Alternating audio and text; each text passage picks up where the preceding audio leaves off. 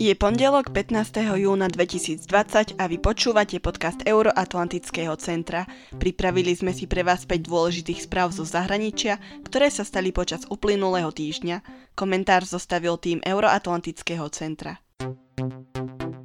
NATO rozširuje spoluprácu s Ukrajinou. Spojenci Severoatlantickej aliancie sa dohodli na rozšírení spolupráce s Ukrajinou, ktorú v piatok zaradili medzi partnerské krajiny aliancie s rozšírenými možnosťami spolupráce. Posilnené partnerstvo umožní zvyšovanie interoperability ozbrojených síl prostredníctvom účastí na aliančných programoch a cvičeniach. Zároveň zo znamenia NATO vyplýva, že Ukrajina bude mať väčší prístup k vybraným tajným informáciám aliancie. Medzi krajiny s rozšírenými možnosťami spolupráce patria taktiež Fínsko, Austrália, Švédsko, Jordánsko a Gruzínsko. Ukrajina je partnerom NATO od 9. júla 1997, kedy bola na madridskom samite podpísaná Charta o osobitnom partnerstve medzi Ukrajinou a NATO. Ukrajina sa podíla na operáciách vedených alianciou v Afganistane či Kosove. Okrem Severoatlantickej aliancie podporuje Ukrajinu aj USA. Pentagon vo štvrtok oznámil, že poskytne Ukrajine pomoc vo výške 250 miliónov dolárov. Pomoc, ktorú vo výške 400 miliónov pozastavil prezident Donald Trump v Lani, bola súčasťou kauzy Biden, ktorá mala súčasného kandidáta demokratickej strany zdiskreditovať v boji o Bielý dom. Kauza nakoniec viedla k neúspešnému pokusu o odvolanie Trumpa v kongrese. Znepokojenie nad dekrétom proti zamestnancom Medzinárodného trestného súdu. Vo štvrtok vyjadril šéf európskej diplomacie Jozef Borel vážne znepokojenie v súvislosti s dekrétom amerického prezidenta Donalda Trumpa, ktorý autorizuje sankcie voči zamestnancom Medzinárodného trestného súdu, ktorí sú zapojení do vyšetrovania amerických jednotiek v Afganistane. Borel uviedol, určite ide o vážny problém, pretože my ako Európska únia sme vytrvalými podporovateľmi Medzinárodného trestného súdu. Dekret autorizujúci sankcie proti jednotlivcom zapojeným do vyšetrovania možných vojnových zločinov amerických jednotiek v Afganistane Medzinárodným trestným súdom podpísal Trump v stredu. Americký minister spravodlivosti Bill Barr v stanovisku uviedol, že cudzie mocnosti ako napríklad Rusko manipulujú súdom v snahe dosiahnuť vlastné ciele. Spojené štáty jurisdikciu Medzinárodného trestného súdu neuznávajú, nie sú jeho členom a tiež odmietajú spoluprácu s ním. Dekret umožňuje ministrovi zahraničných vecí Mikeovi Pompeovi, aby po konzultácii s ministrom financií zablokoval v USA aktíva zamestnancov Medzinárodného trestného súdu, ktorí sa zúčastňujú na vyšetrovaní, alebo im zakázal vstup do krajiny. Podľa agentúry AFP odvolací senát Medzinárodného trestného súdu rozhodol v marci v prospech žiadosti prokurátorov o začatie vyšetrovania možných vojnových zločinov a zločinov proti ľudskosti v Afganistane, namiereného proti militantnému hnutiu Taliban, afgánskym silám, ako aj príslušníkom americkej armády a spravodajských služieb. Trumpová administratíva toto rozhodnutie kritizovala. Podľa ministra zahraničných vecí Pompea bolo toto rozhodnutie bezohľadné. Severná Kórea pozastavila komunikáciu s Južnou Kóreou. Severná Kórea prerušila od útorka 9.6. všetky komunikačné kanály s nepriateľskou Južnou Kóreou. Každodenná komunikácia, ktorá sa uskutočňovala v styčnej kancelárii v severokorejskom pohraničnom meste Kesong, sa zastavila. Styčná kancelária bola dočasne zatvorená v januári z dôvodu obmedzení COVID-19 a kontakt medzi týmito dvoma štátmi sa udržiaval telefonicky. Obe strany uskutočňovali dva telefonické hovory za deň o, o 9. a 17.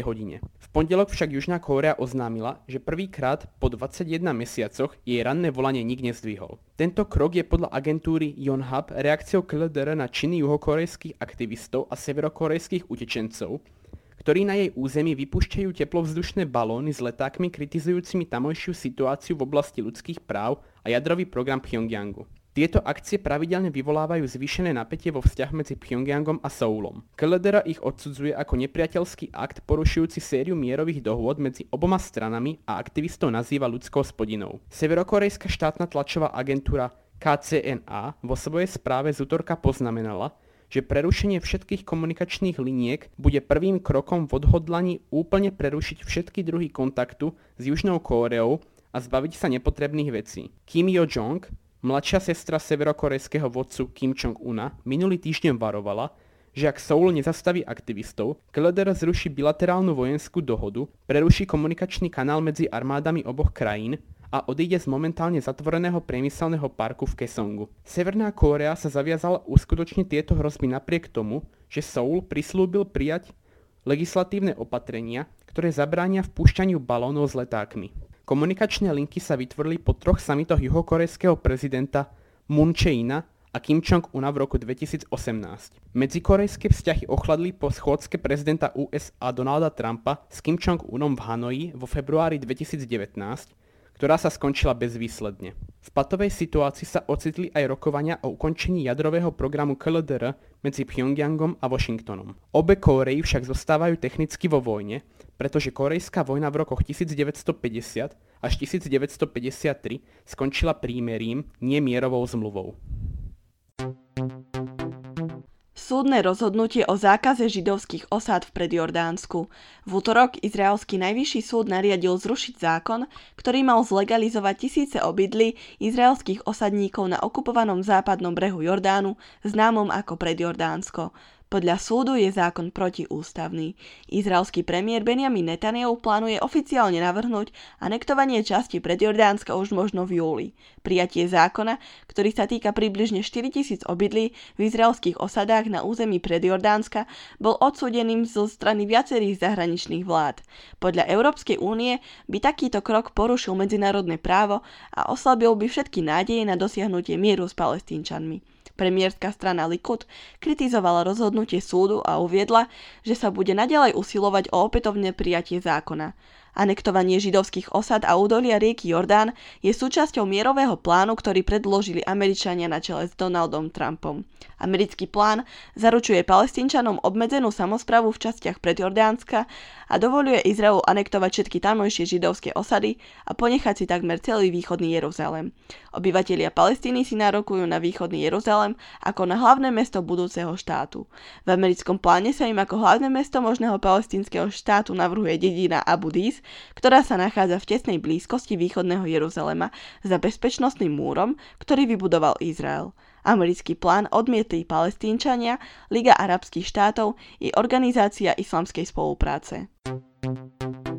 Začiatok rokovaní medzi USA a Irakom. Spojené štáty a Irak začali rokovania o strategickej spolupráci oboch krajín. Dialóg sa má týkať boja proti terorizmu, hospodárstva, energetiky a spolupráci v boji proti koronavírusu. Vzťahy medzi USA a Irakom sa narušili potom, ako v januári tohto roku americké vojaci na irackom území zabili veliteľa iránskych elitných jednotiek Kásima Sulejmányho. Táto udalosť viedla k uzneseniu irackého parlamentu, v ktorom žiadal ukončenie prítomnosti zahraničných vojakov v krajine. V Iraku je momentálne približne 5000 Američanov, ktorí sú súčasťou koalície, ktorá bojuje proti islamskému štátu. Na rokovaniach, ktoré sa začali vo štvrtok prostredníctvom videokonferencie, potvrdili Spojené štáty svoj záväzok znížiť počet svojich vojakov v Iraku. Agentúra AFP upozornila, že prehlásenie neposkytlo časový rozvrh, v ktorom sa majú jednotky stiahnuť. Washington je však pripravený rokovať o postavení amerických jednotiek, ktoré v krajine zostávajú. Vyhlásenie taktiež udáva, že Spojené štáty nežiadajú o stálu prítomnosť v Iraku, Zároveň dodalo, že iracká vláda sa zavezuje chrániť vojenský personál medzinárodnej koalície a iracké zariadenia, ktoré koalícia využíva v súlade s medzinárodným právom. To by bolo pre tento týždeň všetko. Ďalšie informácie o Euroatlantickom centre nájdete v popise tohto podcastu a taktiež na našom Facebooku alebo Instagrame. Prajem ešte príjemný deň a do počutia o týždeň.